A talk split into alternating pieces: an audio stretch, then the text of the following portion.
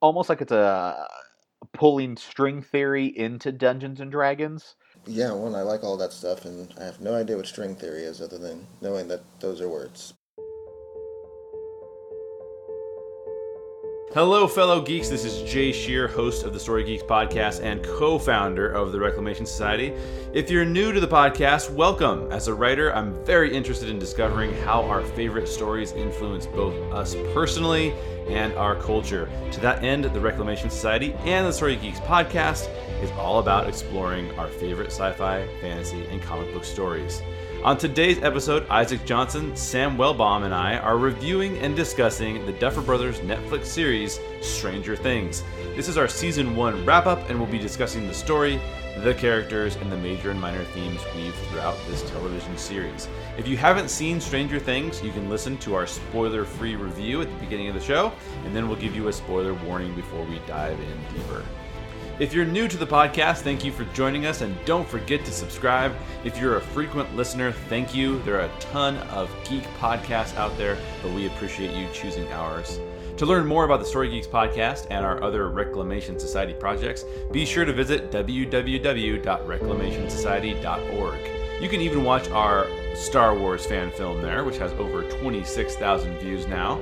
We've received a ton of positive feedback, so check it out and leave us a comment. And it's just fun fact uh, Lucasfilm and Disney have actually put in a trademark request for Star Wars Rivals, so the name may change at some time if we get a cease and desist order. But until then, go check it out. Go check out our film. We also have a YouTube channel where we do movie reviews. I recently did a Logan review that you can check out. Plus, we have our 2016 Geek Awards highlights video, Star Wars Rivals, which I mentioned earlier, and some other movie reviews on our YouTube channel as well. The link is in the show notes. Be sure to check it out. Finally, we give away free comics on this podcast. That's right, we randomly select listeners to send the comics we've reviewed to. All you have to do to be entered to win the comics we review is one, like our Facebook page, the link is in the show notes, and two, review the Story Geeks podcast on iTunes. You only have to do that once, and if you do, you'll be entered to win all the comics we give away. All right, let's welcome Sam Wellbaum and Isaac Johnson to the show and dive deeper into Stranger Things Season 1. So, we're going to start off with our review of Stranger Things, the entire season one. First, it's going to be spoiler free, as I've mentioned already. Um, but before we do that, I just want to introduce the guests. So, joining me today are Isaac Johnson and Sam Wellbaum. How are you guys today? I'm doing great. Yep, doing well, my friend. Excellent. Now, Sam, tell us a little bit about yourself. Tell us what you're into, and give a shout out to the projects you're working on. Yeah, sure. Okay, so a little bit about me. Um, I, I suppose like I'm a I'm like a nerd geek hybrid. Uh, might be the most uh, appealing way to say this. I'm uh, I'm currently working on uh, my dissertation for my uh, my uh, doctorate in philosophy, religion, and theology. I'm writing on the concept of boredom uh, and looking at how uh, profound boredom is an inherently secular mode of existence. So. Um, that's been a fun thing. Spend a lot of time with some uh, people talking about boredom, despair, and sloth. So that's what I get to read most of the time, which is more interesting than one would think. Um, uh, beyond that, uh, I mean that's that's primarily like the, the the project thing I'm working on. I used to host a, a apologetics radio show. If you put my name into iTunes, I think some of the old episodes still come up. Um, and I'm associate pastor at my church, so uh, if anyone wants to look at any of the sermons uh, that I occasionally do, that's at uh, shorelinebaptist.org. Very nice, very nice. That now I have no idea what that d- dissertation is all about, and you use a lot of big words that I probably don't understand. But oh, okay. Well, I'm terribly sorry about that. Here, here's here's the thing. Uh, we have a TV show to talk about because I I could go for five hours on what I'm doing. So Yeah, I, right, I tried to thumbnail that. So no, uh, it was. It sounds excellent. You made me want to read it, but it just I don't know if I understand it enough. I'm sure it'll come up eventually. perfect, perfect. Isaac, how about you? What are you up to? Um, well, I guess uh, uh, one that's not quite as impressive as everything you just said, Sam. But um, I'm an actor and a musician. Um, oh, I have my own um, show that I do on YouTube called Cocktail Cinema, where I tell you how to make a cocktail, and also talk about a movie that I saw that I either loved or hated. Um, I make music regularly with a company called JP Hunt and Music. That's uh, me and a friend from my days at APU. Um, started a company. We do parties and weddings and corporate events and that kind of fun stuff. Um, and then in terms of the acting, there's a show that I'm going to be on next week that I'm not supposed to say the name of, but it's like a show that people know. Oh, and cool. if you if you follow me on the social medias, then hopefully I'll be able to like say that soon. But uh, what's your yeah. What's your handle? What's your social media handle? Um, you can check me on Instagram, the Isaac Johnson. Um, that, that's pretty much where I post everything from, and then it sort of dumps out onto every other site. I think as soon as you put the in front of your name, you're official. Yeah, well, there's there's an there's an Isaac Johnson that had that first, and so I had to do something. So I Yeah, you got that. one up in there. yeah, Yeah. Yeah, the Isaac Johnson is much better than like a Isaac Johnson. Yeah, exactly. Isaac Johnson. And also, can we just briefly pause and point out that you were like, "Oh, nothing I do is as impressive as you. I'm just a musician and an actor." Like, what is that? yeah. Well, that is a one-two thing- punch, man. Your thing sounded like very important and like some sort of help to society, and mine sounds like I, I play a lot. I guess. So. Well, I also want to wish Isaac a very happy birthday because he has just celebrated his birthday. So happy birthday, Isaac. yes, thank you. And so let's dive into Stranger Things. We're talking about the entire first season of Stranger Things, all eight episodes. Um, and we've already done actually three of the episodes, but we skipped ahead to the end just so we didn't kind of rehash all the other topics and the same topics all over again. So let's start with a quality rating. Um, and as you guys know, if you listen to this podcast, we do ratings on quality, story depth, and then likelihood to refer. So, Isaac, what is your quality rating for the entire season of Stranger Things? Uh, for the entire season, I was trying to remember what I said before when we did the other episode, so I don't want to contradict myself. But um, after after watching it twice now, um, I'm a little higher, I think, than what my rating was before. So overall quality, you know, like story, drama, visually, like all that stuff, dialogue. I think I'm at an eight and a half or a nine. I think I was at an eight or an eight and a half before, if I remember correctly. Uh-huh. Uh, but eight and a half or a nine, just because it, it, watching it again, getting to sort of go through the stuff with the characters and and really just watch for little moments. There's so much more there than I kind of saw the first time. So that's where I'm at. excellent. How about you, Sam? Yeah, so quality rating, like anytime it's the scale of one to ten, like my mind can't help but go to the Brian Regan bit about like how bad is someone's pain on a scale of one to ten. You, know, you, you, you can't say ten because broken femur, nine childbirth, so you say eight. Like so, in my mind, I'm like, well, okay, I, my inclination is to give just rave reviews for everything, but I was like, okay, so on a scale of one to ten, quality of a show where uh, like a one is maybe inside Sir- Herman's head uh, and a 10 is the TV show Lost. Um, I, I, I, get- I mean, I think I'm probably pretty comfortable with uh, Stranger Things landing somewhere in the mid eights. Uh, okay. I think I mean I was it was really good. I mean one thing we can we can talk about there like uh, after I watched the first episode, uh, I, I remember distinctly being like I don't understand why this is popular. uh, like I don't understand, but enough people have said it is, so I need to wade into it. You know I had the same issue when I played the um, uh, the the the Nintendo game um, Legend of Zelda uh, Wind Waker.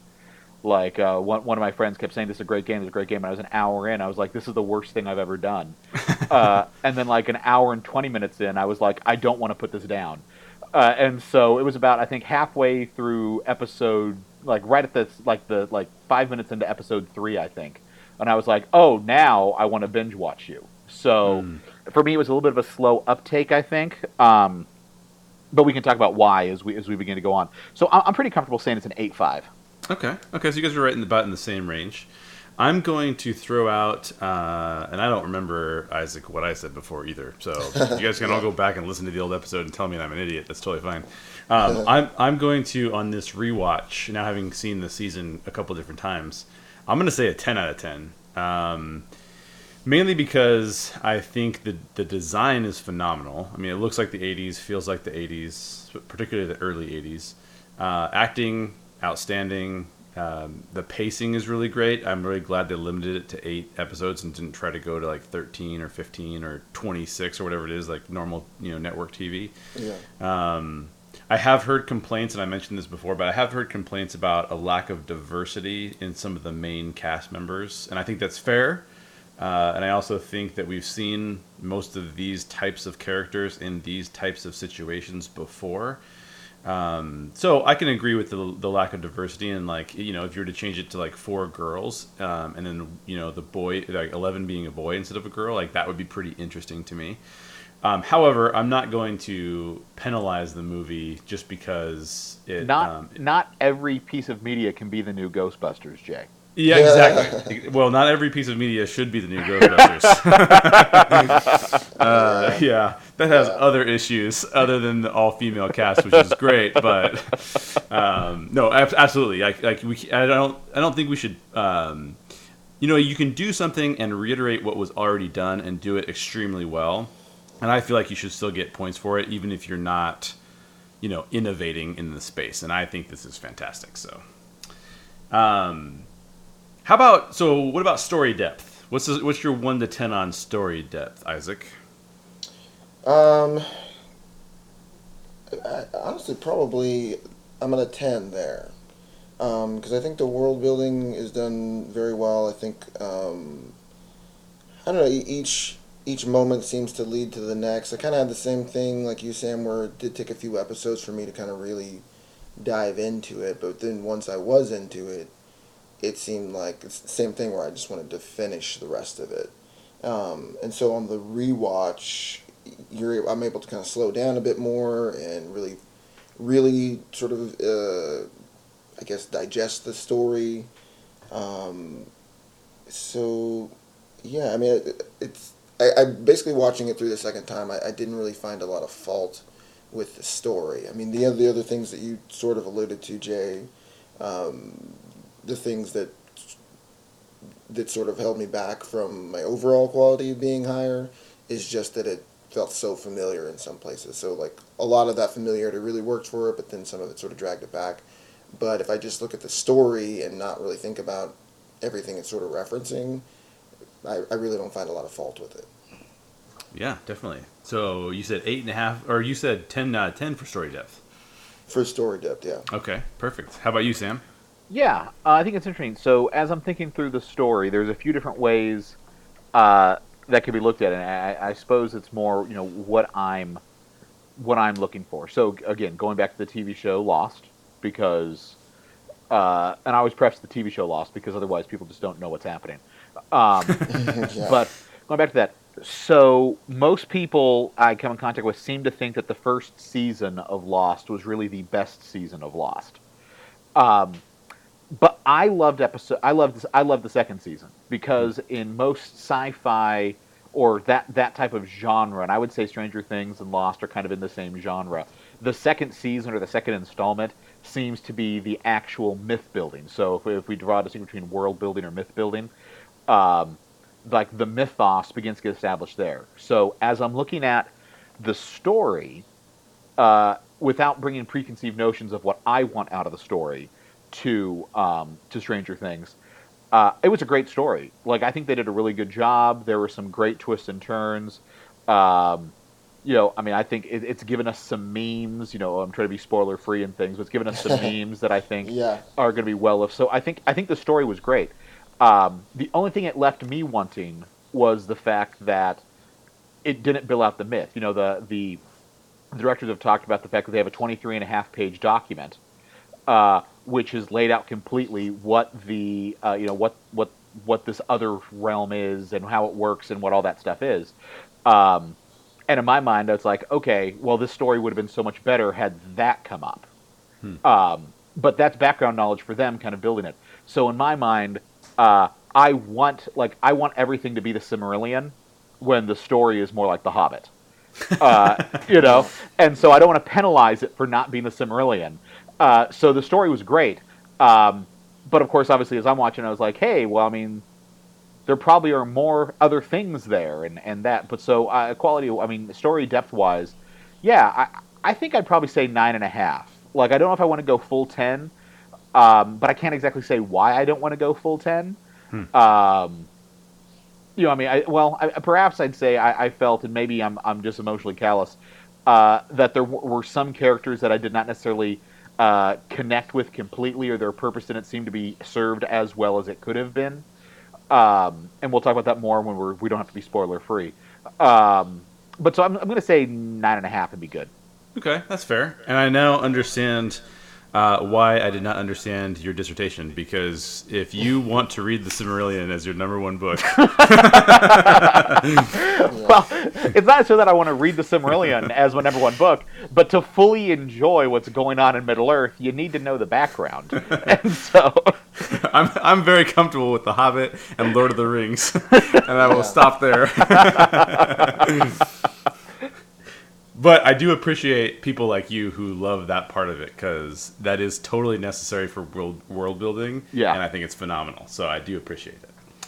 Um, okay, so I'm gonna I'm gonna say eight and a half for story depth for me, and it's it's around some specific areas. So I think that the emotional depth of the story is really good. I think the character of Joyce, especially Joyce Byers, Will's mom, um, the emotional depth there is phenomenal. I think that Eleven, the emotional depth is ph- phenomenal. Uh, character arc for Sheriff Hopper is really really good. Um, however, I have one complaint about the depth of the show, and we'll get into this in the spoilers too. So um, you know, you can you can guys all tell me that I'm wrong about this, but it was. And I was reminded of this when I was reviewing episode four again. It is interesting as these people are going through this depth of emotional trauma. There is very little mention of spirituality, and when it is mentioned, it is sort of a passing thing and you know in, in my life whenever emotional trauma has occurred that's like the first thing even if you're not a person of faith you are questioning spirituality because it's in front of your face so to have it kind of be in the background or kind of a side thing to me showed a lack of story depth that i think they could have kind of p- pushed a little bit more um, that they didn't so that's the only reason why i take a little bit of points off there is because i felt like wouldn't these characters be like you know, like at least thinking about these things in a different way. So I don't know. That's just me though. Yeah, that's fair. I think that's fair. Um, how do you guys feel likelihood to refer? What's your likelihood to refer Stranger Things, Isaac? Um, we're probably a little lower there because I don't know that it's um, must see for anyone. I guess, um, but it's still. I feel I still feel like it's a show that people would really enjoy watching. Uh, specifically, people that are into sort of like all the geek culture stuff or into, you know, uh, Spielberg's work or, um, oh gosh, I can't think of the name.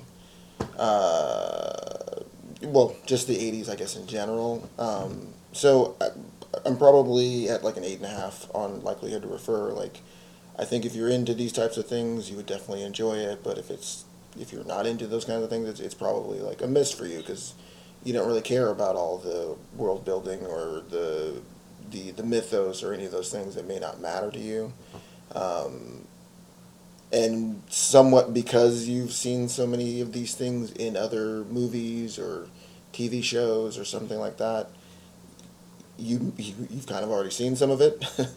So it's it's still it. I'd probably take some points off again just for the the familiarity. Um, so yeah, uh, yeah, eight and a half, I guess. Very nice. How about you, Sam? Well, uh, you know, so I'm, I'm gonna have to give it two ratings probably. On one hand, like I have a really low bar maybe for referral. Uh, Okay. Well, in that, like I love talking about media, like, and I love talking about stories. Um, you know, it's like, and so as soon as I watch like a first episode, like after I watched the first episode of Grimm, like I was immediately just based on Facebook and like, hey, if you're my friend and you're not watching Grimm, you need to change that. Uh, because like it was it was one episode in, you know, and I'm like, and Grimm, it's great, but it's you know, it, it's not necessarily going to be like one of the top ten TV shows of all time by any means. Uh, you know, same with you know the, the comedy, you know, Fresh Off the Boat or uh, Superstore. You know, so on one hand, it's like, hey, since I gave it such high rate ratings on quality, I mean, I referenced uh, Stranger Things in a sermon I did in January. Like, uh, the more commonality there is in understanding pop culture and knowing what's out there that are kind of transit gives us more ability to talk and communicate and engage people in conversation about ideas. So in that mind, I'm like, hey, if you're going to watch something, like watch something like this because it's kind of in public consciousness. Um, now, when it comes to this fear of, uh, you know, recommending it because it's been some way like impactful or raised up a bunch of new questions or things, at, at that point in time, I'd probably say, I mean, yeah, maybe maybe like a you know a six or a seven, like. Uh, if you're someone who really is like like you know if you're into the 80s but the Goldbergs are too you know uplifting like you know maybe kind of go this way um, you know, or if you do like that uh, kind of like '80s horror suspense but not horror really, but like suspense kind of otherworld vibe, then it'd be great. But uh, it's not one that I'm going to necessarily say, oh, you you know, you should you should watch this, especially when it comes to Netflix originals. Um, you know, right after I finished watching that, I watched like I watched Stranger Things right between watching the second season of Daredevil and the first season of Luke Cage. So, mm. on my mind, I'd recommend either of those over Stranger Things um, because I but this this this podcast is not about either of those stories, so I'm not going to say why. Uh, but so I'd, I'd say five is good. Yeah, okay. Stephen, Stephen King is the name I couldn't think of earlier. By the way. Oh, like good, nice. Like, like if you're really into Stephen King, then you're probably really going to enjoy this. But if you don't like him at all, then you're probably not going to care. I do know a couple people who the the uh, horror elements of this were too much for them. Now, I, I and this is I'm saying that too as somebody who is not a fan of the horror genre. It's often too much for me, but I thought that this was like just perfect for someone like me. It wasn't too much. It wasn't too little. It was right in right in the sweet spot. Yeah, same here. Yeah, no, I, would I'd say that like that, that's where like I, I I cringe back from kind of wanting to use the word horror, and so maybe in the same way like if using the word like horror elements, I'd almost want to use the word horror in the same way that people use horror to talk about like uh, uh Lovecraft Mm. Um, just because I, I still don't understand how Lovecraft is constituted as in the horror genre. Um, but whatever about that, kind of like the mental unsettling, you know, ness of Cthulhu or whatever. Like I, I could see that, but I want I would like in the realm of using horror the way that we classify horror today, like with uh, you know your screams or your saws or anything like that. right. There's right. no horrorness to this by any means whatsoever. So no, no, no, no. Yeah, it's very much like a mysterious uh, creature sort of deal. Yeah, so like right? that's like an H.P. Lovecraft type horror. Yes, exactly, exactly. Um, if you guys can hear my dog in the background, he always likes to join the podcast every single week. he likes to make his opinion heard. Um, yes. I'm going to give it actually a 10 out of 10 for a referral, and that's basically because I've referred it to a bunch of people. So you know, like yeah. I've told a bunch of people, hey, go watch the show. It's really high quality. It's very interesting. It's um, I think the you know the pacing is really really good. I didn't have the same experience you guys did with having watched the first episode and then not sure if I wanted to keep watching. I watched four episodes in a row, so um, I will say that I agree with you, Sam. In my opinion, the best show on TV today is Daredevil, the Netflix yeah. Daredevil. That's phenomenal.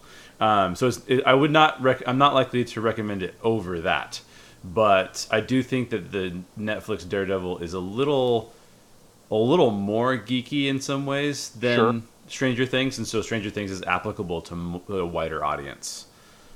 So. No, I think that's probably probably accurate. Hey guys, pardon my brief interruption here, but do you need a new pair of headphones? If you do, I want to tell you about our sponsor, Urban Vinyl. They make premium wood headphones that look amazing.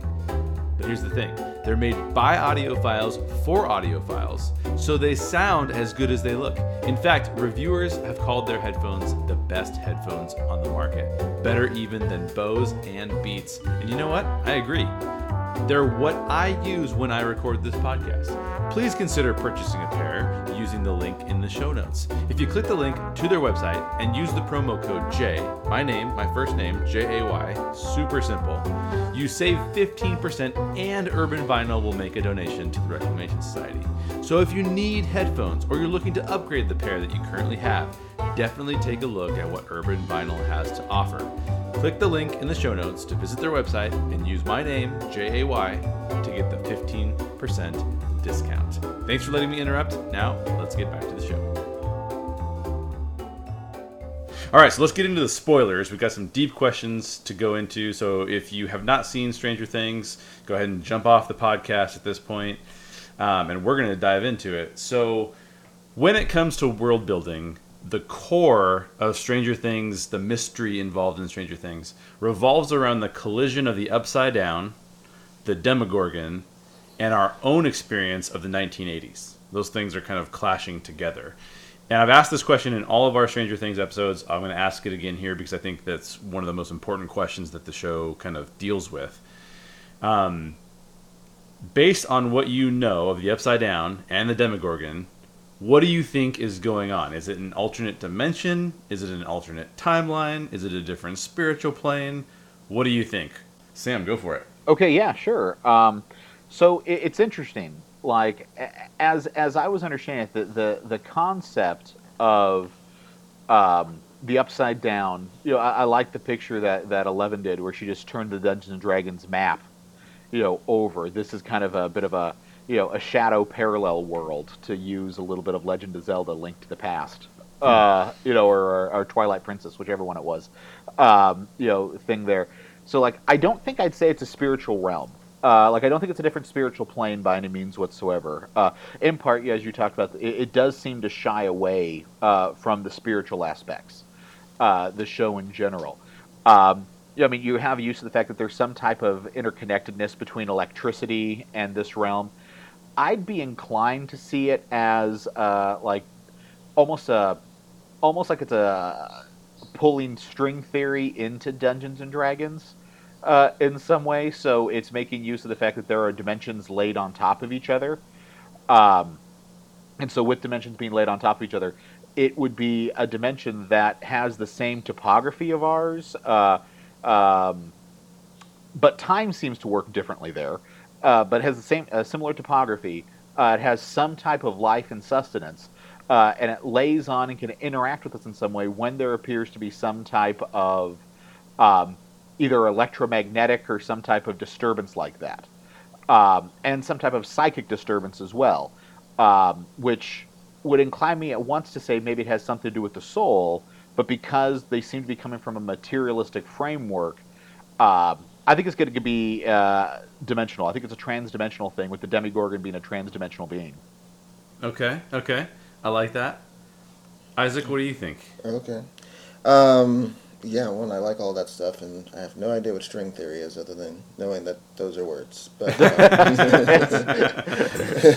it, it, it, has to do with the, the initial creation of how the universe worked. When the when uh, at the point of the Big Bang, uh, twelve dimensions or twelve strings existed, uh, okay. and those strings then collapsed down into ten, and then they kept moving. And so now we interact in a four dimensional world uh, with time as the fourth dimension um, and so those dimensions are all laid on top of each other.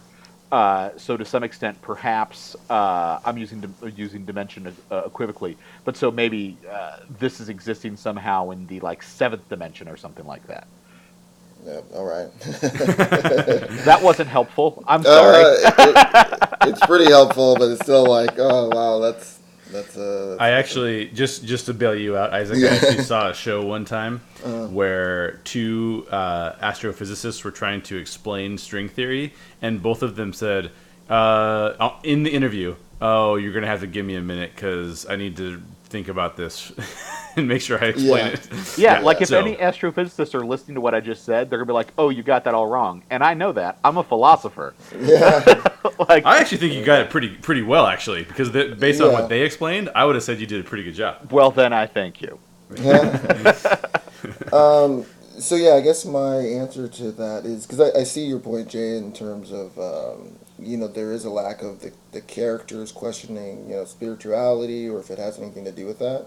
Um, I think that's very valid, but in terms of whether it's an alternate dimension or a different spiritual plane, it's sort of a like a yes and for me, mm. um, because I think if I think about you know my own beliefs in terms of like that there's like the the plane that we live in that we see and touch and feel things, and then that there's another sort of you know spiritual world that's going on at the same time as that.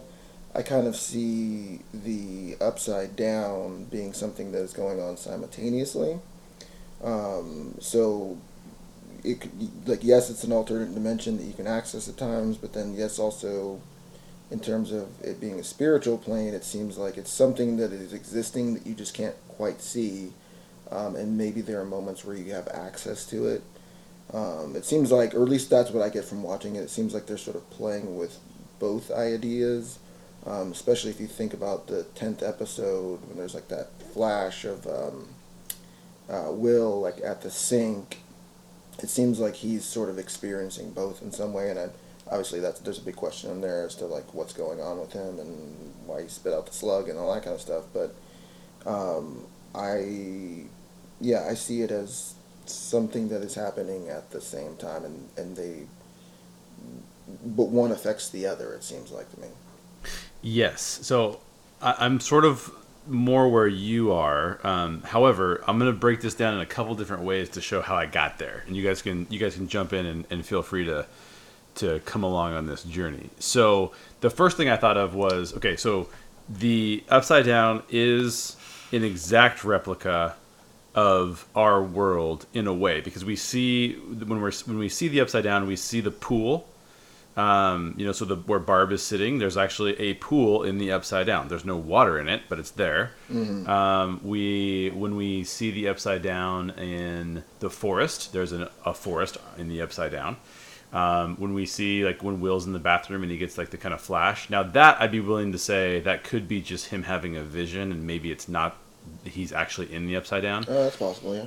Um, but it seems that our world is actually replicated in the upside down, which so which means that I, I started pursuing the theory that maybe the upside down is the future, and that there are wormholes connecting the future to the past. So in the future, let's say an alien race has come down, they've wasted all the world's resources and then then you know as Eleven and Dr. Brenner are doing their experimentation, they're opening wormholes, and now the aliens are kind of being able to come back through the wormhole. Um, that would explain why there's the pool. That would explain why we see the, the upside down replicated um, in the same way. Like like even in the upside down, we see. Um, we see the uh, house, like we see. Yeah, exactly. We see, yeah, Will's house. Well, not Will. Uh, maybe it's Will. Okay, again, yeah, Barb is, is, the only name I remember. Okay, Will. Yeah. Like, yeah, we see Will's house. Uh, you know, that's there. So apparently, whatever is constructed in uh, our world is also constructed in the upside down in some way. Exactly. Exactly. So I think that, but I don't think the time travel is what they're trying to showcase, and um, and I think that for now, this is where I think I'm going to land, and it's very close to where um, you're landing, Isaac. Is that I think that when they explain the Vale of Shadows uh, coming from their Dungeons and Dragons game, um, mm-hmm. it is a dark dimension that echoes our own, but with darkness and death. Um, he also ref- they also reference shadow walking as a means by which to get to the Vale of Shadows. Um, I think this, in my mind, explains that it's not a time travel thing it literally is another dimension. So similar in what you were talking about, um, Sam, and similar to you, Isaac. Here, here's the interesting thing: a Demogorgon in Dungeons and Dragons, and I had to look this up because I didn't know this, but it's interesting. Is the Prince of Demons in Dungeons and Dragons? Demogorgon, Prince of Demons. Okay. Um, interestingly enough, this is where I think that I want it to be somewhat spiritual because I want them to bring spirituality in the show in some way, shape, or form. Even if it's not a form that I necessarily adhere to or agree with, right? I just want to see that kind of encapsulated. Um, but I, I, so I don't know. I think I think it's it's basically another dimension. It's a dark dimension, whatever that means. But I think that if they're gonna go in that direction, then they're gonna need to spend some level of detail explaining spirituality as it exists in the Stranger Things universe. What do what do you guys think? Uh, ooh, so many things. Um, well, one, I when you mentioned time travel, I didn't necessarily think about time travel, but what you said, Sam, about time operating differently there, uh, that I actually see evidence for um, when they well, they don't. I guess they don't kill the Demogorgon, but when they like wound it in the house, at the same time, you see um, Sheriff Hopper and um, gosh, Winona Ryder, can't think of her name. Joyce. Joyce. Joyce. Um, they see like that sort of like blood trail there, which would seem to say that like, well, that somehow happened in our world, but then they saw the after effects of it. So it's like, well, somehow there's some sort of lag in time there. So I, I that to me supports that time works differently there, uh, more so than time travel, I guess. Yeah. Um, so what's interesting is, is kind of trying to think through why, like, because it, it brings up the, this question, like the, t- like the time travel thing would be would be neat. Like it's a dystopian, uh, in some way, it's a dystopian future, uh, and so like this dystopian future, uh, um, you know, things come back and, and, that. But it almost seems that that would be a bit um, a bit easy, and also you wonder like how far into the future it is uh, because it does look so much like what we have currently. So I, I th- this idea of a, of a shadow realm that brings up a question. You know, are are we living then in the light realm, or is there uh, a, a another upside down, maybe an inside out? I don't know what we want to call it. Uh, that is much brighter and shinier, and not only is there a pool, but it's only mineral water that's in it. Uh, you know, or it's like this idealized world that's there. Uh, um, I'm not sure. Uh, and again, I, there's questions about okay, so there there was only one Demogorgon uh, that we saw. Now those the, those slug creatures, uh, you know, and one of the you know obviously so he kills Barb, but instead it seems the slugs are implanting in the boy, uh, and and not killing him.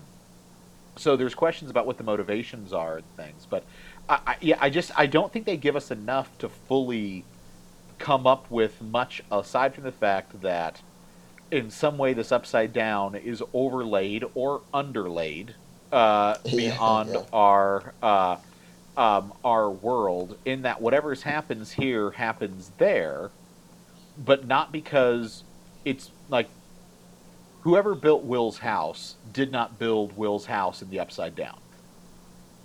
They built right. it in our world, okay. but the upside down exists in such a way that what was built in our world was constructed there.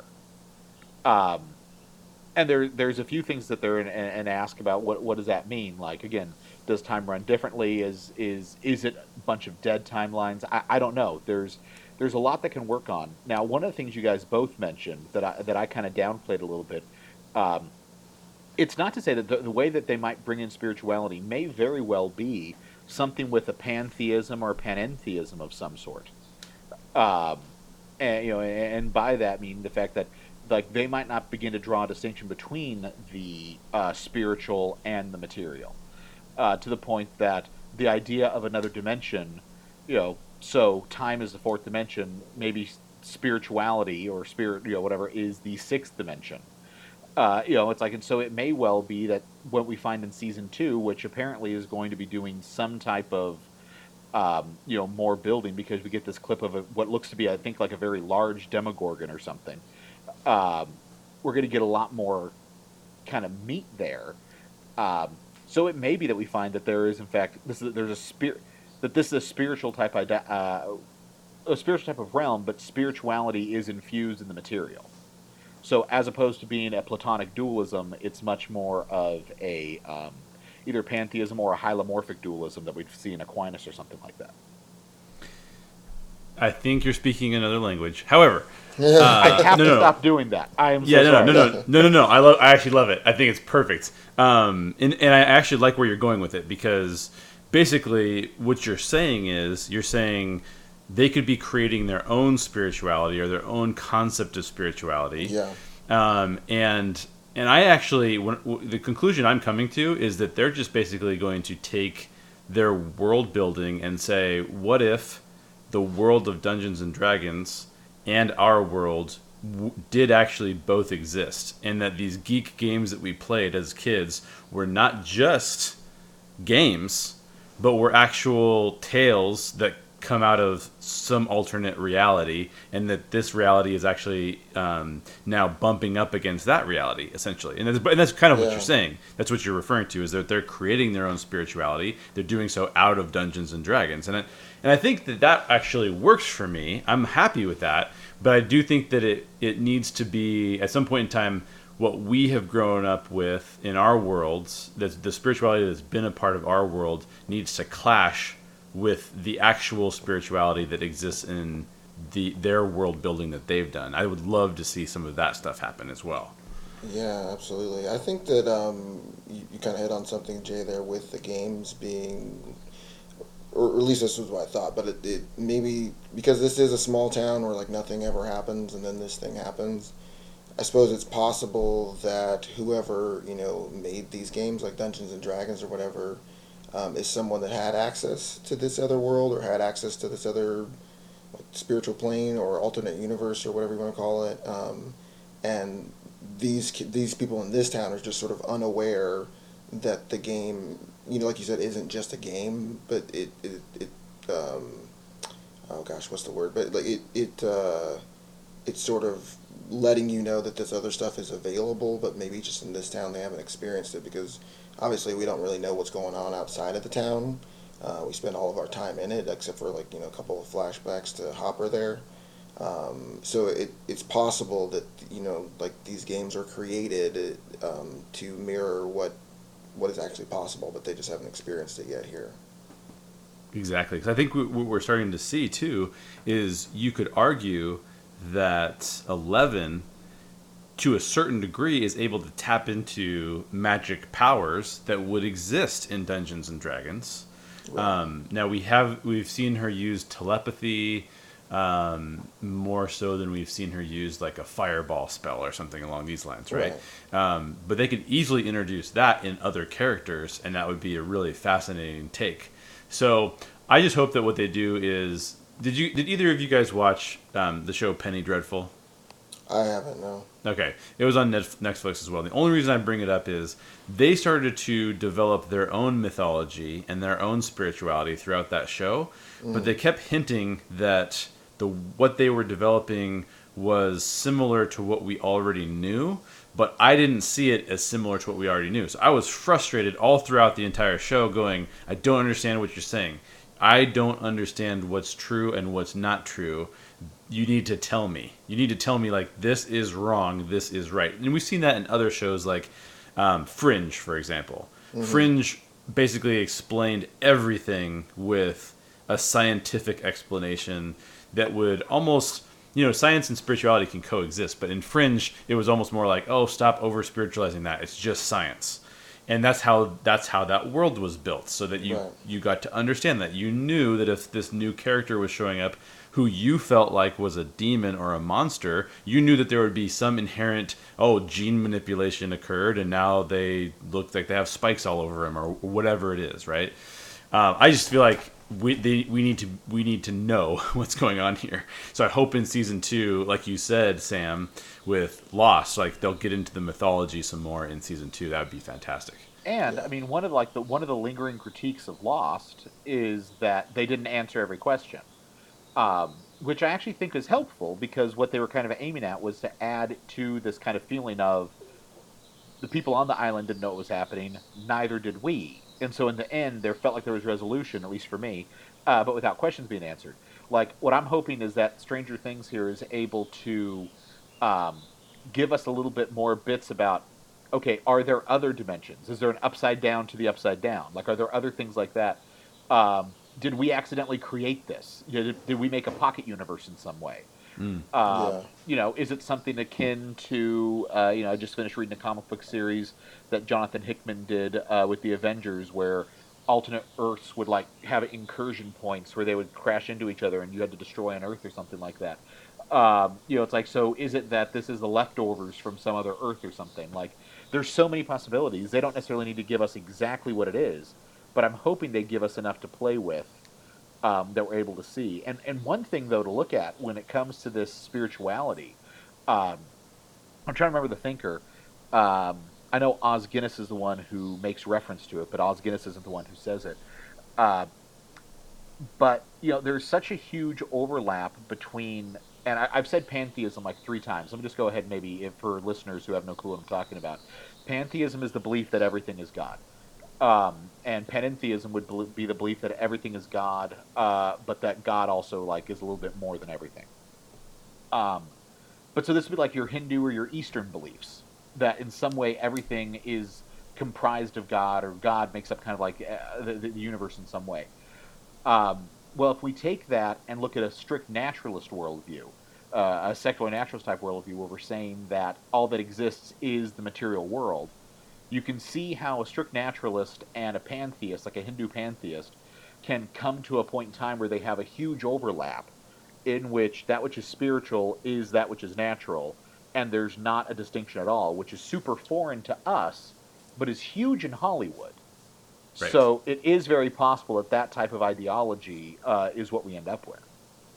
Yeah, that, that would be fascinating. That's a great description, by the way. Thank you Yeah. for providing that. Sure. Totally. Um, any other thoughts about the world building and the the components of what these potential dimensions are? Not that I could think of. No, not that I can think of. I think we covered that pretty well.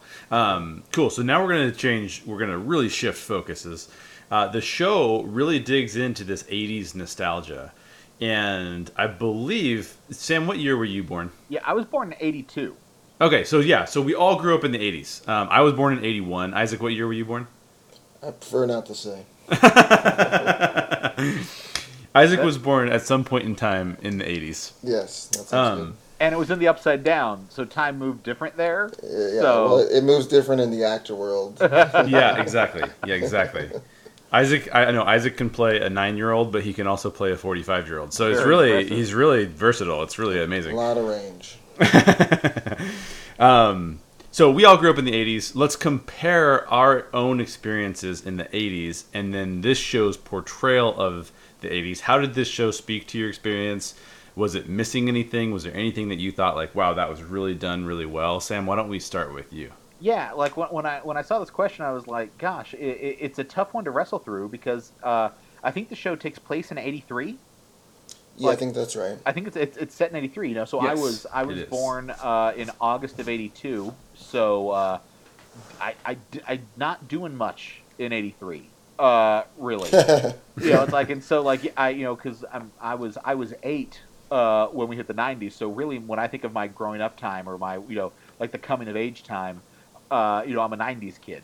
Um, but I mean, I was only you know off by you know the, the general age of you know the kids in there. You know, not off by tons. But so when it comes to growing up in the '80s, so much of my what that growing up in the '80s is like uh, for me is informed by '80s movies, like and Mm. things that I vaguely remember. Um, but so the bits and pieces that that I can remember there, uh, it it seems to coincide with the '80s, but like I just uh, I, I don't know that I have many tools to kind of bring to address how in common it was with this portrayal of the '80s because I don't have tons of. Had you had this question been about the '90s, I'd have been like, yeah, I can give you tons. Like, let's play with that. Um, I just don't know that I have anything to pull with the '80s, man. I, I is there a pass option? Uh, there it is. You can yeah, you can you can say I have no clue. I have nothing. Yeah. Maybe you guys will have something, and I will then be able to respond. Perfect. What about you, Isaac? I mean, I guess in terms of knowing things from the 80s, you know, similarly, like, well, I was kind of too young to really, you know, like soak it in. But, um, you know, things like Will is pretty sure that he has an Atari, you know, like, that was, that's a big console, but big console in the 90s more so maybe than the 80s. Um, I can't really remember. but um, what's the other thing? Um, I mean, it, obviously the, the the kids playing, you know, Dungeons and Dragons. The whole thing is sort of foreshadowing the whole the whole show, Dungeons and Dragons, but also all of the Star Wars references, the Millennium Falcon, like that. Obviously, eighty three is when Jedi came out, if I'm not mistaken. Um, so that uh, you know the fact that the boys talk about Elle's powers like she's Yoda, um, all of that stuff um, speaks to my experience growing up as someone who was obsessed and is still obsessed with Star Wars. Um, so from comparing it to my experience, I had a Millennium Falcon, I had an AT-AT, um, both of which were broken because we played with them you know, way too much. Um, and they'd probably be worth some stupid amount of money today if I still had them. Um, so between game consoles, uh, the posters in the room, and then just the way that the kids talk to each other, um, that's actually the thing that, uh, and this is maybe not specifically an 80s thing, but that's the thing that resonates with me so well in the show is just the way that the boys talk to each other that you know they'll like kids like like dialogue is written by adults right and sometimes it doesn't sound like the way that kids talk but the way these kids talk to each other is you know they'll just stop mid sentence you know like they wouldn't have like an arc to what they're saying they're kids they're just going to talk and then stop talking and then be interested in something else and i think that um, it, thinking about my childhood that's the thing that resonates more so than maybe some of the nostalgia. But at the same time, like a lot of the nostalgia uh, really plays for me, especially all of the references to like you know E.T. and Firestarter and uh, Alien and all of these things. Like that's that's the stuff that really feels familiar to me, and that's you know visually what what kept me watching the show that was a really great description, and I felt very similarly. So I will say that I felt the same way as you, Sam, in that uh, this was a lot earlier in the '80s than I can remember. So the clothes look familiar, and I can, I, you know, my parents have pictures of me as a kid where I look like I'm wearing some of those clothes, right? But the clothes I remember, I actually remember more wearing like neon colors, like neon colors, like hot pink was a was a thing like when I was a kid. So that was like if you have a hot, I remember I had a hot pink uh, tank top, and that was like the coolest thing that you could have had. Um, I remember by the time I was growing up in the '80s, like the later '80s, skateboarding was actually bigger than BMX. So, you know, some of this might be a California thing as opposed to you know I think they're supposed to be in like Illinois or something Illinois like that. Illinois or Indiana or something. Yeah, Indiana maybe. Yeah, yeah, exactly. It's in that area. So you know, it could have been more of a uh, geographic regional difference, but um, I do think that it resonates from all of the points that you talked about, Isaac. Um, I will say this: by the time I started actually really becoming a geek, it was I I bypassed all of the board games. So okay for me, I was playing. There was a game called Bard's Tale that had come out on um, the old Apple II computers. Uh, be, after that, we played Might and Magic. We played Hero's Quest. We played King's Quest.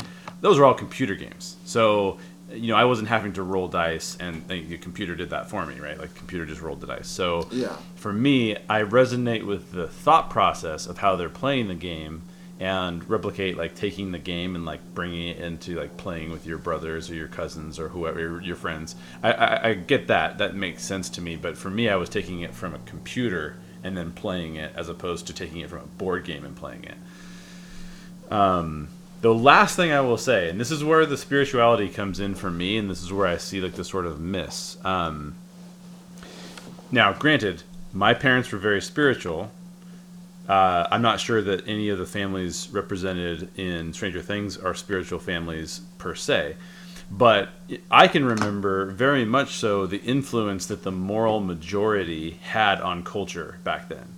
So, I mean, Focus on the Family was huge. My parents would listen to Focus on the Family all the time. Um, and there was a consistent message in the marketplace because of that political power that um, sort of this, like, you know, moral majority had that it, it was around me all the time. Now, I'm not suggesting that that's true of anybody because I could have been a part of a subculture, but I think actually that that particular subculture's influence on national politics and national thought was pretty big back then. So, mm-hmm. um, you know, the only real religious messaging I could see was at Will's funeral. Um, and the only time anybody said, like, hey, you, you might want to um, deal with this spiritually was when uh, Will's dad, who's obviously divorced from Joyce, says to Joyce like, "Hey, you realize you're in a grieving process, and you need to go, maybe you need to talk to the pastor." And Joyce is kind of like, "Oh, I don't need to talk to the pastor, like whatever." That, that's like all the spiritual components that I can even put, like remember at all in the show. Right. So I think that that was a miss from my standpoint because that was like a big part of what I was experiencing in the culture during the '80s. But again, maybe that was later in the '80s. I don't know. Any any responses to those things? No, I mean I don't know that it was necessarily. Um, well, okay, so I mean the moral majority, the um, uh, the religious right, and all that stuff. It, it starts building, but it starts building in the early '80s. So we start really seeing the impact in the mid '80s. Um, you know, and with that, so that's one thing actually that perhaps might be interesting is that.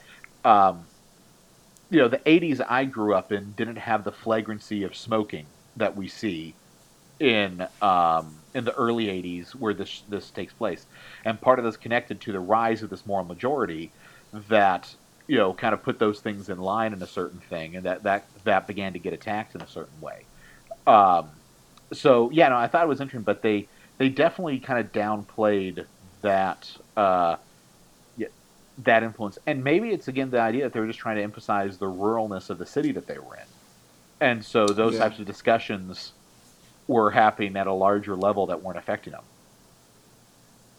Yeah, quite, yeah I can see that. Possible. Yeah. Anything else from your perspective, Isaac? Um, no, I don't think so. Okay. Uh, so this might this is a little less uh, intensive a question, I guess. But who is your favorite character and why? And why don't we start with you on this one, Isaac? Um, sure. I was thinking about this, and I thought like, well, I could also tell you who my favorite character wasn't. but um, it, it, it's sort of two character a group, I guess, and then one sort of stand out to me. Um, I'll kind of go back to the boys a little bit, just because I like the dynamic of how they work and how they talk to each other.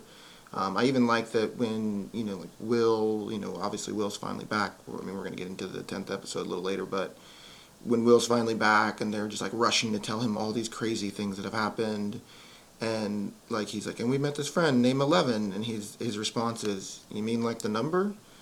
like that's like a kid question. Like adults would go, "Okay, Eleven, that's a weird name," and then just sort of like let it pass. But I like that he asked that question. Um, so the group of boys is, is like the the way that each of them work off each other. I think is just really great. Um, and like I said, the dialogue is just feels like the way that boys would talk to each other um, when they're when they're that age. Um, but the standout to me is really um, Sheriff Hopper. Um, his arc is I, I, it's something I didn't see coming, and I think I said this when we were talking about the the episode that we talked about before. Is in any other story he would just be sort of like the like dumpy sheriff that you know doesn't believe the mom and is just trying to convince her. But the fact that he starts to investigate Will's story, and then he sort of becomes a believer, and that there's something else happening, and he doesn't just treat her like the crazy person. Um, that to me is what takes it away from the sort of 80s trope of just the, the dumb sheriff who doesn't get it. Um, and when he um, when we start finding out more about his personal story, um, that he lost a child and how all of this all of this is sort of almost like a replay of things he's gone through before. And he talks about you know being cursed um, all of those things were like the rich character stuff that really um, kept me invested in the story and specifically his story. Um, I also like that when they're trying to re- revive Will, you know, you have the flashes of him and his daughter, and when things started to go wrong there. And so this is like a real moment for redemption for him to save Will, and that's why he's, you know, not only just because it's his job, you know, to look for a missing child, but um, but that he he needs that as a person. Um, so uh, for that and probably thirty other reasons, he's he's easily my favorite. That's awesome. Who is your least favorite? You mentioned you had a least. Oh, Joyce. I mean, I, I like Winona Ryder a lot, but I just felt like she spent so much time in hysteria that it, it was literally it literally gave me anxiety every time she's on screen because I'm like, could could we just have another emotion for her? uh, it makes sense. I mean, her kid's gone, and you know all that stuff. I, I, you know, anyone in their right mind would be losing their mind like that. I just thought watching it and hearing her always in hysteria, I thought like I just need a break. So I was kind of glad when she wasn't on screen a lot. It's funny you mentioned that because I kind of felt similarly in many regards. And then I did a podcast with Karina Fabian, and who is a mom, mm-hmm. and she said, "Oh, Joyce was my favorite because I just really felt like that was the correct. She was acting out exactly how Yeah. I would have felt." And I went, "Oh, you know what? That's probably true." And actually, that made me appreciate Joyce more Yeah. um, in that in that regard. But I, I agree with you. Like at first, I found that grating because it was like uh, I don't want to say it was one note because obviously she, she did a great job of acting, um, but it wasn't a range of emotions. It was predominantly terror. you know. Yeah, like I, same thing. I think it's correct, and I think the acting was great. It was just like at some point, it just felt like, like just nails on a chalkboard to me. But everything else was so good. I just kind of like, okay, like we get it. She's crazy. She's losing her mind. But can we move on to something else? But Right. you know, Right. How about you, Sam? Um, so the favorite characters. So I mean, maybe I'll go ahead and start with the uh, the ones that I, I didn't. I, I agree with so much of, what- of what I was just pointing out. Like they did a good job writing the boys. Like I thought they they made those um, made them excellent characters. Uh, I think it's hard to walk out and not be a fan of El. Um, oh yeah, yeah, yeah. like uh, he yeah, I mean she was just really really well um, uh, she was well cast she acted great like I was uh, uh, quite well done so I think that was I mean that that was really enjoyable um, the Hopper story was great like I I also wasn't expecting. I thought I the the way the story started I thought it was very much going to be this idea of the mom is crazy, but she actually knows the truth, and the law is just kind of, you know, ignoring things, whatever. Um, I was really pleased with what he turned into. Uh, I, so I thought that was really, re- really good. I, I really thought there were a lot of good character arcs in there. Um, I think character moment wise, the thing that was supposed to hit me or touch me more than it did, I, I don't. The Barb thing really didn't uh, fell flat for me. Um, and like reading interviews and the director talking about it, uh, they were talking about how difficult a choice that was, but they needed to make it for the movement. I was like, ah, yeah, man, it just it just didn't execute for me. Uh, she was kind of a nothing character, except for to show the change uh, that was happening in her friend, and then ultimately the change that happened in her friend's then boyfriend. Like that, uh, you know, that became necessary. But um, of the favorite characters, I mean, I, I, I guess I'm gonna have to say it's the kid without the teeth. Dustin. Yeah, Dustin. I, I absolutely enjoyed him. He was he was just he was just fun. Like if because what he was for me very much was like if there's a kid who lives his life in the geek world and then finds out that the geek world is true. yeah. That's what this kid is, and he played Yeah. it well, and he executed it.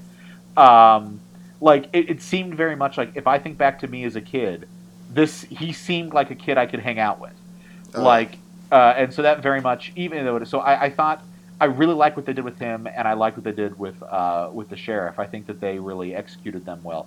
But I mean, that said, I don't think um, you know uh, Will's older brother like his his character thing, like why he would go around taking all the pictures and stuff. Uh, maybe that was a little underdeveloped in things, but I, he had a good character arc. So I, I really think they did some good character work in the in the thing.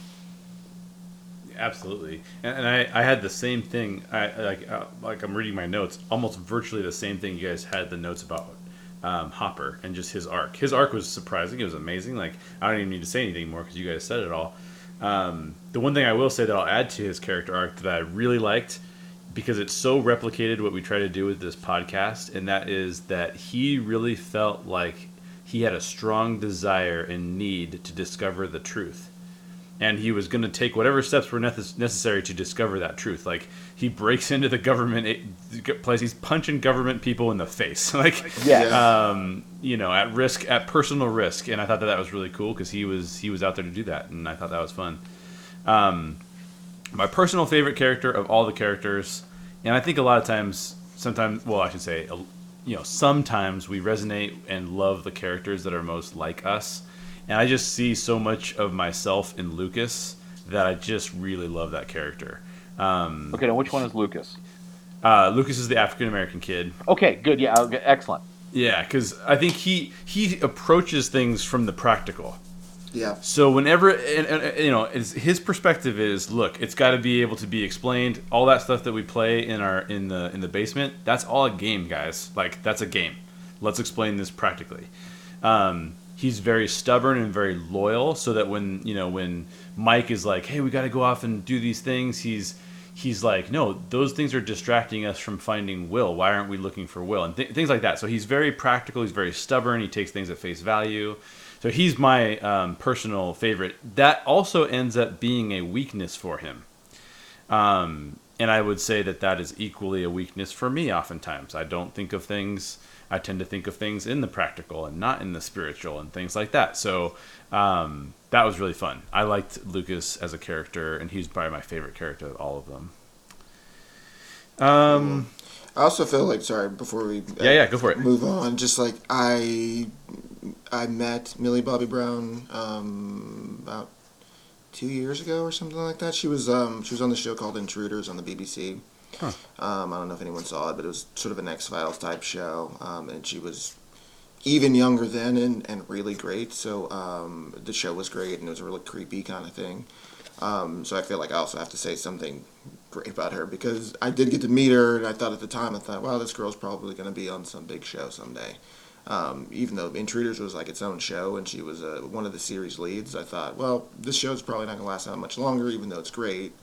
But I see her going places, so it's it's almost, um, uh, I guess, strange um, to to see her so many places and see so many people talking about her acting, just because it it feels like oh, like I I had nothing to do with that, but at the same time, like I knew this was was probably going to happen. So, um, big fan of her work, and um, she's a nice person. I'm glad you brought that up because one of the things that I'll say before we leave the topic is that so many of these characters, and you guys both said this, are well drawn. That w- when I don't mention Eleven, or if I don't mention even Nancy, who I think um, goes through a phenomenal character arc herself, um, I'm not mentioning them because, you know, I grew up as a boy, right? So like that's my frame of reference, and so when I approach the show, I'm going, who's most like me? And like, uh, and I kind of like this character because they seem like me, um, both the, the, the strengths and the weaknesses. Um, that's why I'm drawn to them. So, but it's worth mentioning that the characters are so well drawn. Eleven is an amazing character, and the fact that they made her female was also super cool because it actually gave the the there's even some um, love interest between her and Mike that is Yeah. intriguing and interesting. Um, there's the scene where she goes to change in front of the boys, and the boys are like freaking out, like "What in the world?" Uh, Yeah. and, and it takes Dustin like three shows to get over that. Um, and I thought that that was just, I mean, it's all super well drawn. It's it's very well done. The character arcs are amazing. I, I actually was so frustrated with Nancy when she first appeared um, in the show and, and some of the decisions that she had started to make. It's like, come on, haven't you seen enough movies to know that these are all the bad decisions that you shouldn't be making? Right. um, and yet she redeems herself from all of those things. I think, um, even to the point where she builds a bridge between Jonathan Byers and um, and Steve. Steve, yeah. which is remarkable. And w- wouldn't we want our characters to do those types of things? Um, Yeah. So that was that was great. Yeah, I mean, so, so two of the things you kind of mentioned there that I think uh, are really important, like, uh, you know, I mean, Nancy's character arc, they're, like, I like the fact that even when they're at the pool, uh, you know, uh, she looks at, you know, Steven's like, okay, you're, you, are you a cliche? Like, Yeah. early on, she just very much calls, because they had him doing every type of caricature of the bad boy uh, from that time. Um, and I think it was great that they threw that out there and then allowed uh, the process of the two of them melding in some way uh, and this experience to be able to. He has a redemptive arc where he stops being what his other two friends are, uh, and she kind of Yeah. moves, which is great. Uh, but one thing I really enjoyed, Jay, that you mentioned there is that uh, you talked about like being drawn to the character that's most like you. And I think it's important, and this is just obviously, I don't want to get us off into things that are t- territory that we don't necessarily, you know, become un- unnecessary hot butted issues. But um, I think it's fantastic that the character that you you find or you relate to most, you say this is the one I most like, uh, is someone who's a different ethnicity than you. Like, and I think I think that's a that, that's an important thing to kind of look at because uh, so often we get this idea that that that that racial thing, i- i- and, and and to some extent, obviously to some great extent, that there's a, a camaraderie that we see there. But I do think it's important to understand that we're able to draw some type of corollary in a character where, yeah, I mean, I. The, the only reason I don't necessarily see myself as Eleven is not because she's a female; it's because I'm not a sidekick uh, right? you know, like, and I think that's I think that's a I think that's a neat and helpful thing. Yeah, well, and I could, I could see. uh, I mean, I do, I do feel a lot like Lucas, just because he's like he's you know like the loyal friend asking like real questions, but also most of my childhood I didn't. I was a very quiet kid, so from just the aspect that Eleven doesn't really have much to say, and she spends a lot of time observing, and no one really knows what's going on with her. Like that, I was that kid, but I was just like you know busy thinking about Star Wars and flying or something, you know. I wasn't. I wasn't changing the world. I was just hoping for powers, but I just would sit there, you know. It is interesting you, you bring that up, Sam, because the other character that I would probably have to associate myself with of all of them would probably be Barb. Yeah, no. and the, thing, Um, the thing is, so so Barb, like I said, Barb's death didn't do anything for me, but as a character, I yeah, there was a high level of social awkwardity to me in this public school setting that totally makes sense. Yeah, and I was I was always the kid who I was a very uh, uh, rule abiding kid. So it was kind of like, oh, you know, some kid, some one of my friends would say like, oh, let's jump over this fence and run through this thing that says no trespassing, and I'd be the one going, guys, come on, we don't want to do that. Like, we're, we don't want to break the law or whatever. Like, like, and that's very much a Yeah. Barb thing to do, right? Like, yeah, you really shouldn't do this. We shouldn't be here. We sh- we should be doing something else. So Yeah, Sam. Also, like Barb's death didn't really have much of an effect on anyone else in the story either. So you're not alone. That's true. like, like even when we finally get to the fact that she's dead, like uh, uh, Yeah. Nancy kind of just like, oh, like she takes it hard, but it, it's just a footnote to where's the kid. yeah. Well, Yep. even in the final episode, like Will's mom and uh, who's it? Uh, gosh, who's the other mom? Uh, Nancy's mom. Everybody's like crying at the end, and like, where's Barb's mom? Where, what is she doing? Right. no one's no one's doing a state or a citywide search for her. But you know, hey, Yep. No, she she is she is the forgotten one. We need we need a uh and actually Jimmy Fallon, did you guys watch the I don't know, was it the Golden Globes that that Jimmy Fallon did? Yeah, yeah, Uh, hosted I didn't that. see it. Yeah. Yeah. Well, in his in his opening number, he did like a uh what do you call it? He did like a tribute to um La La Land and did like this big opening number where everyone's dancing around and stuff like that. And he Yeah. actually did this whole like segment about how Barb was really uh, given the short end of the stick, so to speak. That's Yeah, awesome. So, yeah, yeah, it was pretty funny. Um, all right, so I'm gonna go ahead and uh, fast forward here. Let's go to the last question that we have in the document, um, and that is this final episode. So I'd love to get your thoughts on one, the final episode, but also how that leads us into season two. So where do you think this story is headed, and what do you hope to see in season two? I thought the resolution was great. You know, I I didn't realize it was only ten episodes, uh, and so I eight. was yeah, or eight or whatever it was. So I was expecting it to continue, um, and then when the resolution came as quickly as it did, I was like, oh, oh, okay. I, I wasn't quite prepared for it. Um, I do think it was interesting, you know, because the way the way the, the the fight came out and what happened, like it it leaves up with some really interesting questions. First, obviously, where is Eleven? Like, I love that Hopper uh, is leaving things out for Eleven, uh, as in maybe perhaps Eleven's use of power teleported her and the Demogorgon to some other uh, locale in some way. Like, I think that um, was an interesting idea. I think it was a great resolution. I do like that the three teenagers, and let's be serious, there's something about the trope of teenagers banding together to beat up a bad guy or beat Yeah. up a monster. Like, we've loved it since Scooby Doo Yeah. right? Like it, it very much, and I think they executed that trope really well. Uh, with the fact that the two had a plan, the plan was going to fail, and the guy has his redemption moment, um, and they functionally they actually push the Demogorgon back, like they have a, they have this victory moment.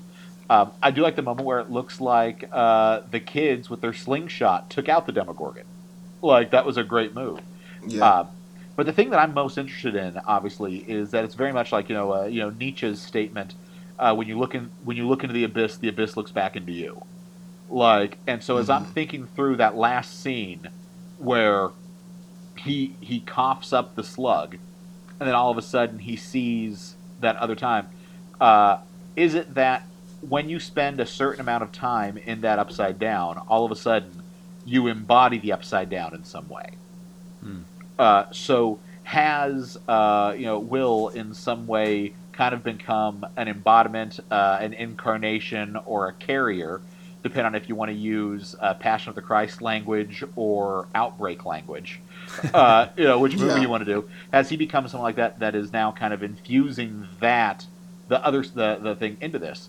Um, uh, into our realm because when we see the you know season two, we know it's going to take place uh, a year after the events of season one. Um, Mhm. and we do see at least there's one little scene in one of the previews where the guy seems to be looking out the window and sees uh, something from the other side that kind of is crossing over. I'm just wondering if now this upside down, if possibly what we're seeing is that enough of those openings between our side of the the upside down have opened to where there's going to be some type of merging or crossing over uh, that we have to deal with. I, I kind of think that's where it's going um, because what I like is at the end of the like at the end you guys can, can can pick up on this afterwards we can discuss it like it feels like there's a resolution at the end of the episode.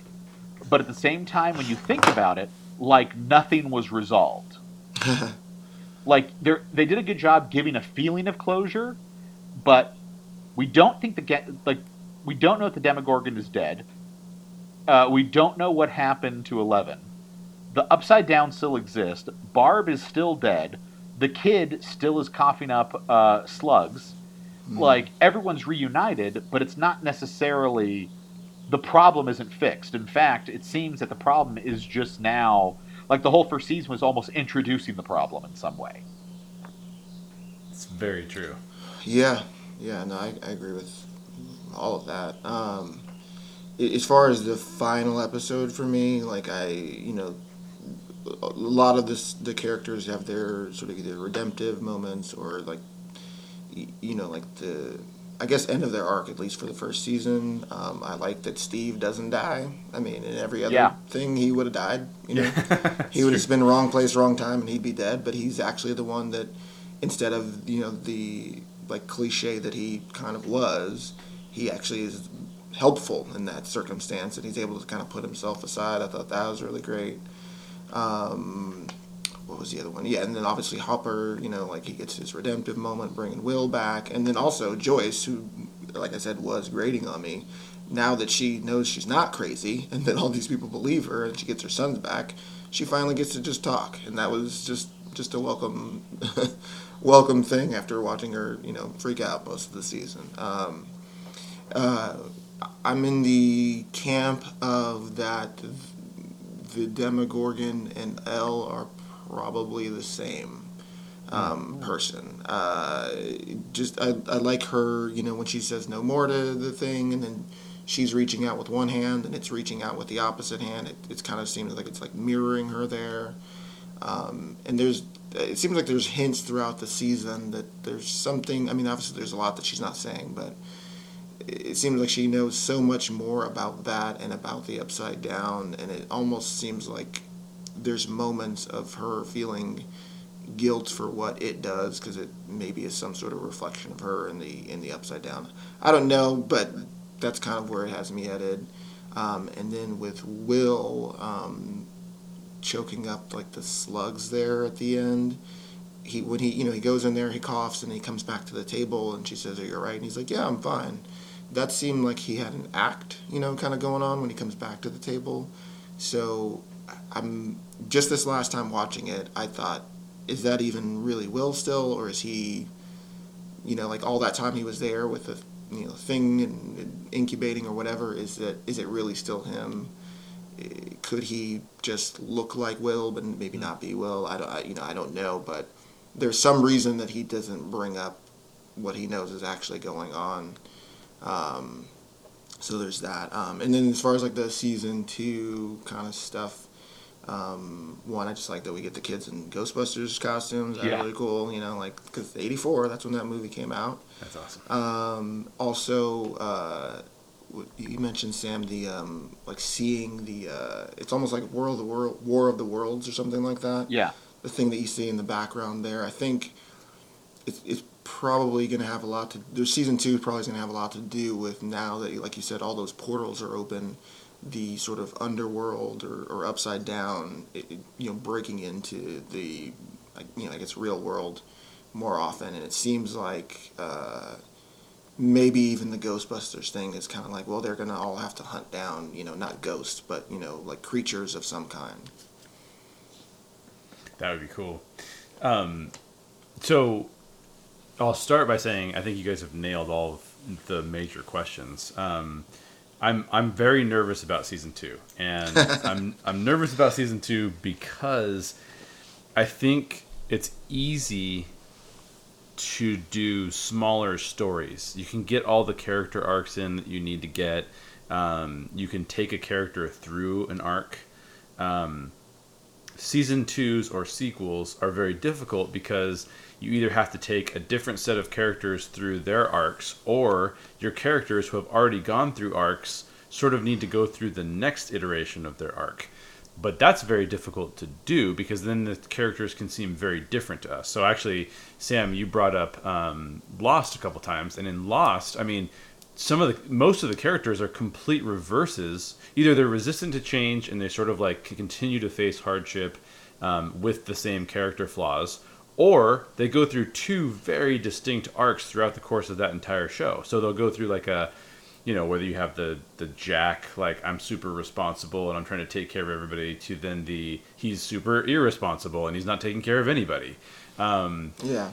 and so i think it's it's very difficult to do and, and i think actually i'm pointing out lost in their character arcs as a as a positive that i think they did a good job of that but a lot of shows they just resort back to okay let's just take it to plot let's take it directly to plot and that's what's really dangerous because what they usually try and do is make the plot more complex. And in doing so, they introduce all of this complexity that's very difficult to resolve, and it doesn't feel good when it's resolved because it doesn't feel real, and none of the characters went through arcs. so I've got to say that I'm pretty nervous about them because I feel like they're going to add complexity that they don't need. This was so great because it was a small story. Let's not try and make it twice the size, right? Um, I do, however, hope ever since I started researching the side of it with the Dungeons and Dragons connection to the other kind of dimension, I hope that that's where they go with it. I would love to see. I mean, the only other movie that I've seen that basically said like, you know, we're going to connect Dungeons and Dragons or that type of thing directly port that kind of thinking and dimension into the into our world and have them butt up against one another not in a cheesy way but like in a in an interesting way. Well this was still cheesy but it was like this this movie back in the day. It was an 80s movie that starred Tom Hanks. Do you guys remember this? Uh, which one? Tom Hanks. yeah I, I can't, I'm gonna have to look it up on IMDb if anybody out there knows what it is you have to send us a message. But um, it was a movie about Tom Hanks playing Dungeons and Dragons and losing touch with the real world to the point where he actually became so engrossed in Dungeons and Dragons that he just played that in the real world, and that's all it was. Like that's how the that's how the movie ended. Spoiler alert. Mazes and monsters. There it is, mazes and monsters. Um, I knew that I would my love brain. to see. What's that? I knew that from my brain. Did you really? Not a chance in the world. Never heard of it until this very moment. yeah. And it's not I even a good it movie. it's not even a good movie. It's not even worth watching. Per It was se. made for TV. Yeah, exactly. But I've never seen someone taking like a Dungeons and Dragons or a world that we grew up with and saying like, why don't we say that that's actually just true? Um, it's almost like Jumanji too, right? Like, what if Yeah. the what if the game the game world starts influencing the real world? Um, I think that that's like a cool thing. I would love to see that happen. I hope that they bring spirituality. I hope that butts up against our spirituality and our and our known spirituality, and that there's like tension there. That'd be fantastic. Um, trying to think a couple other points that you guys brought up. I, Isaac, your, your point about Eleven and the Demogorgon being the same, we definitely need answers to that because they are connected in some way, shape, or form.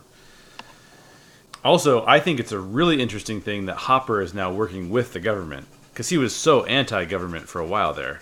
So I'm really curious to explore that some more. Um, what else? What else do you guys think um, in terms of season two? yeah, I mean, I don't know. There's there's just so many ways that it it can uh, things can go uh, and relate. You know, it's going to be interesting. However, it works having the four boys together, unless they do. You know, and I hope what they do is that they keep the four boys together. Like, I hope they don't end up falling into the hangover trap, where the Oh, idea is yeah, that they yeah, always yeah, end yeah. up having to get rid of the one. Like, I hope we get a story here, kind of like I mean. So again, to look at another sh- show, like ultimately, I'm on the side that thinks that the the ending to How I Met Your Mother was an epic failure.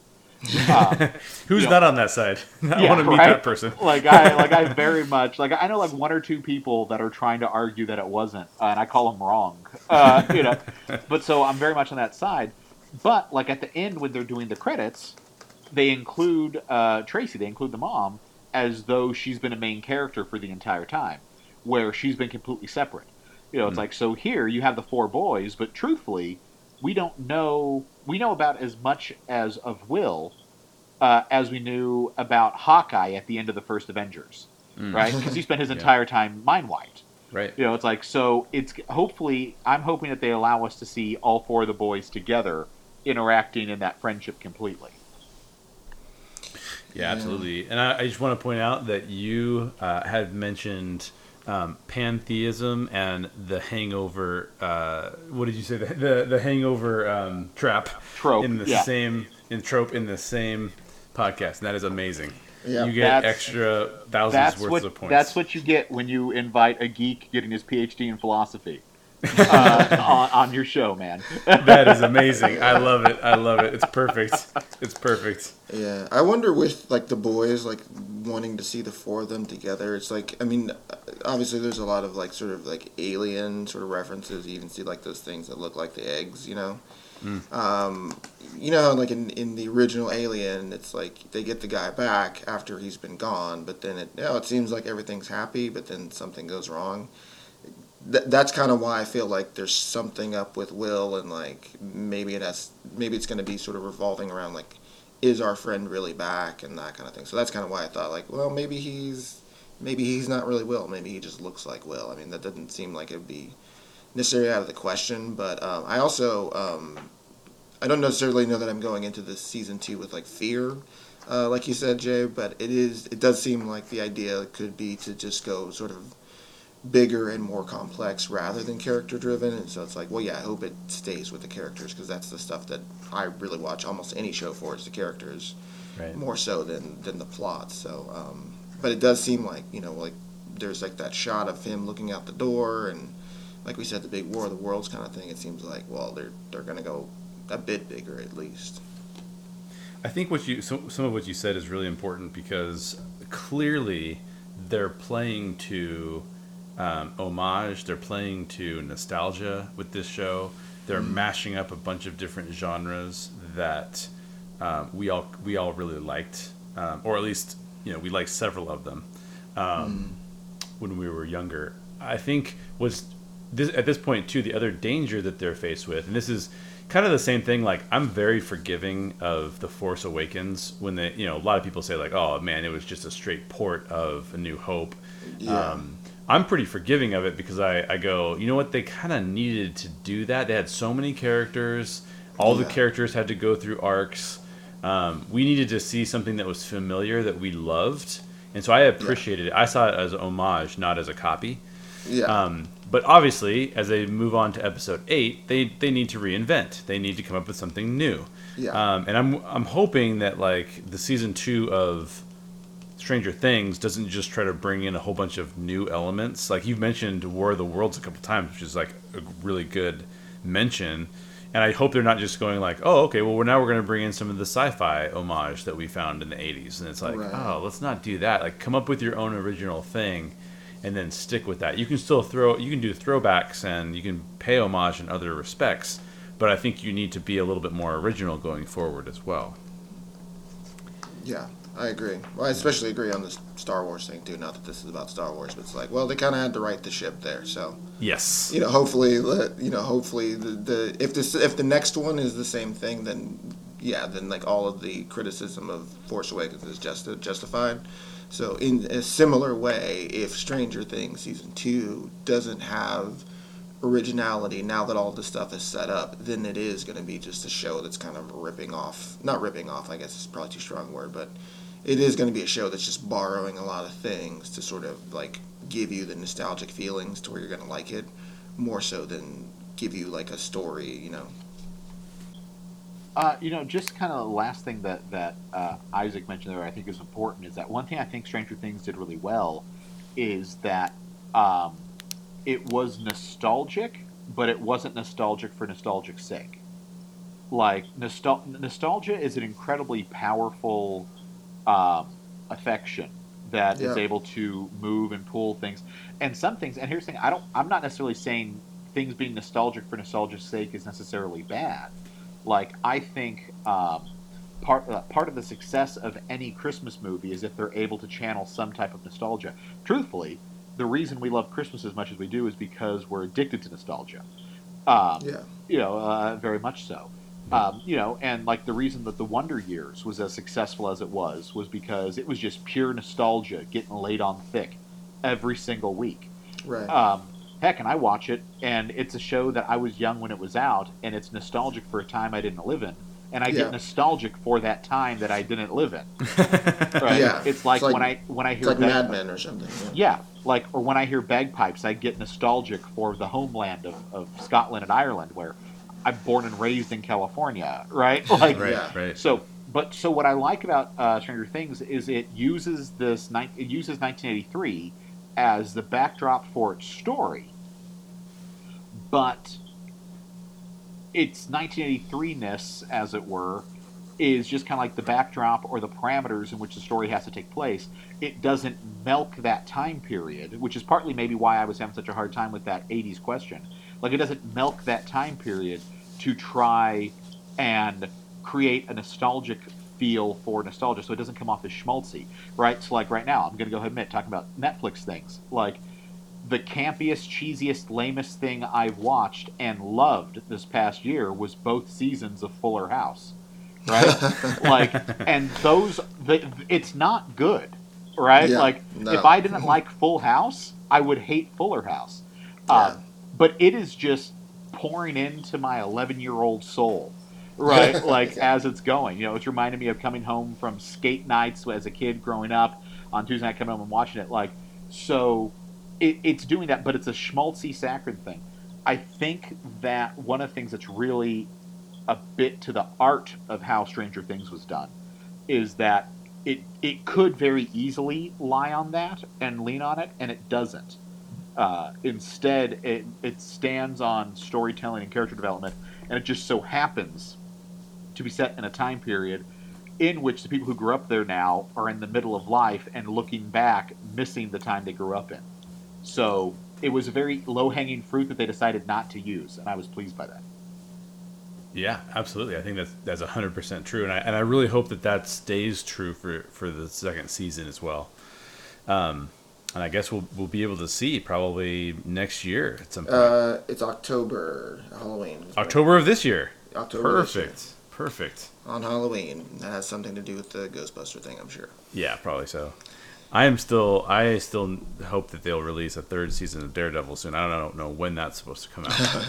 Uh, third season of Daredevil, I think, might be next year because this year we're getting Iron Fist and the Defenders. ah, that's right. There so I you go. think next year we get Daredevil three and Punisher one. Sweet. Ah, that should be good. That's next year's gonna be real good then. Yeah, and, and, and Luke and Luke Cage two is coming up as well. So I don't know. There's Marvel. I mean, this is not a Marvel one. Uh, if it was, I we would be going much longer. But Marvel is Marvel is pretty much turning out the hits when it comes to Netflix. So it's doing really well. Absolutely.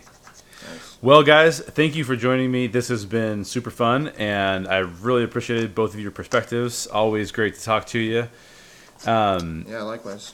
any other things you want to plug before we before we say goodnight? No, not that I can think of, man. Thanks for having me on. It was a blast. Absolutely. Well, we're, I'm gonna have both of you on again, so just stay tuned for the next episode. Yeah, likewise. I enjoyed uh, talking this show and I can't wait for season two. That is it for today's podcast. Special thanks to Isaac and Sam for joining me today. What do you think? Let us know. Write us an email at reclamationsociety at gmail.com. That email address is in the show notes if you prefer to cut and paste. Or check out our community on mz.com, which is a new, friendlier Reddit where we host our discussion board. You can post directly into that group to share your thoughts. The link is in the show notes. Don't forget to subscribe, and when you do, write us an iTunes review. Make sure you're eligible to win comics from the Reclamation Society by submitting that iTunes review and liking our Facebook page. One thing of note if you do an iTunes review, make sure that we can identify you by your name. If you don't want to leave a name by which we can identify you, when you like the Facebook group, just shoot us a quick message and let us know what your iTunes review handle was. That way you can qualify for the comics. We are also on Twitter and Instagram, so make sure you follow us and give us some feedback on what sci fi, fantasy, or comic book story we should review and discuss next. And don't forget about that YouTube channel. Check out our YouTube channel if you get a chance. That's it for today's show. As always, question everything in your favorite stories and always seek the truth. We'll catch you on the next podcast.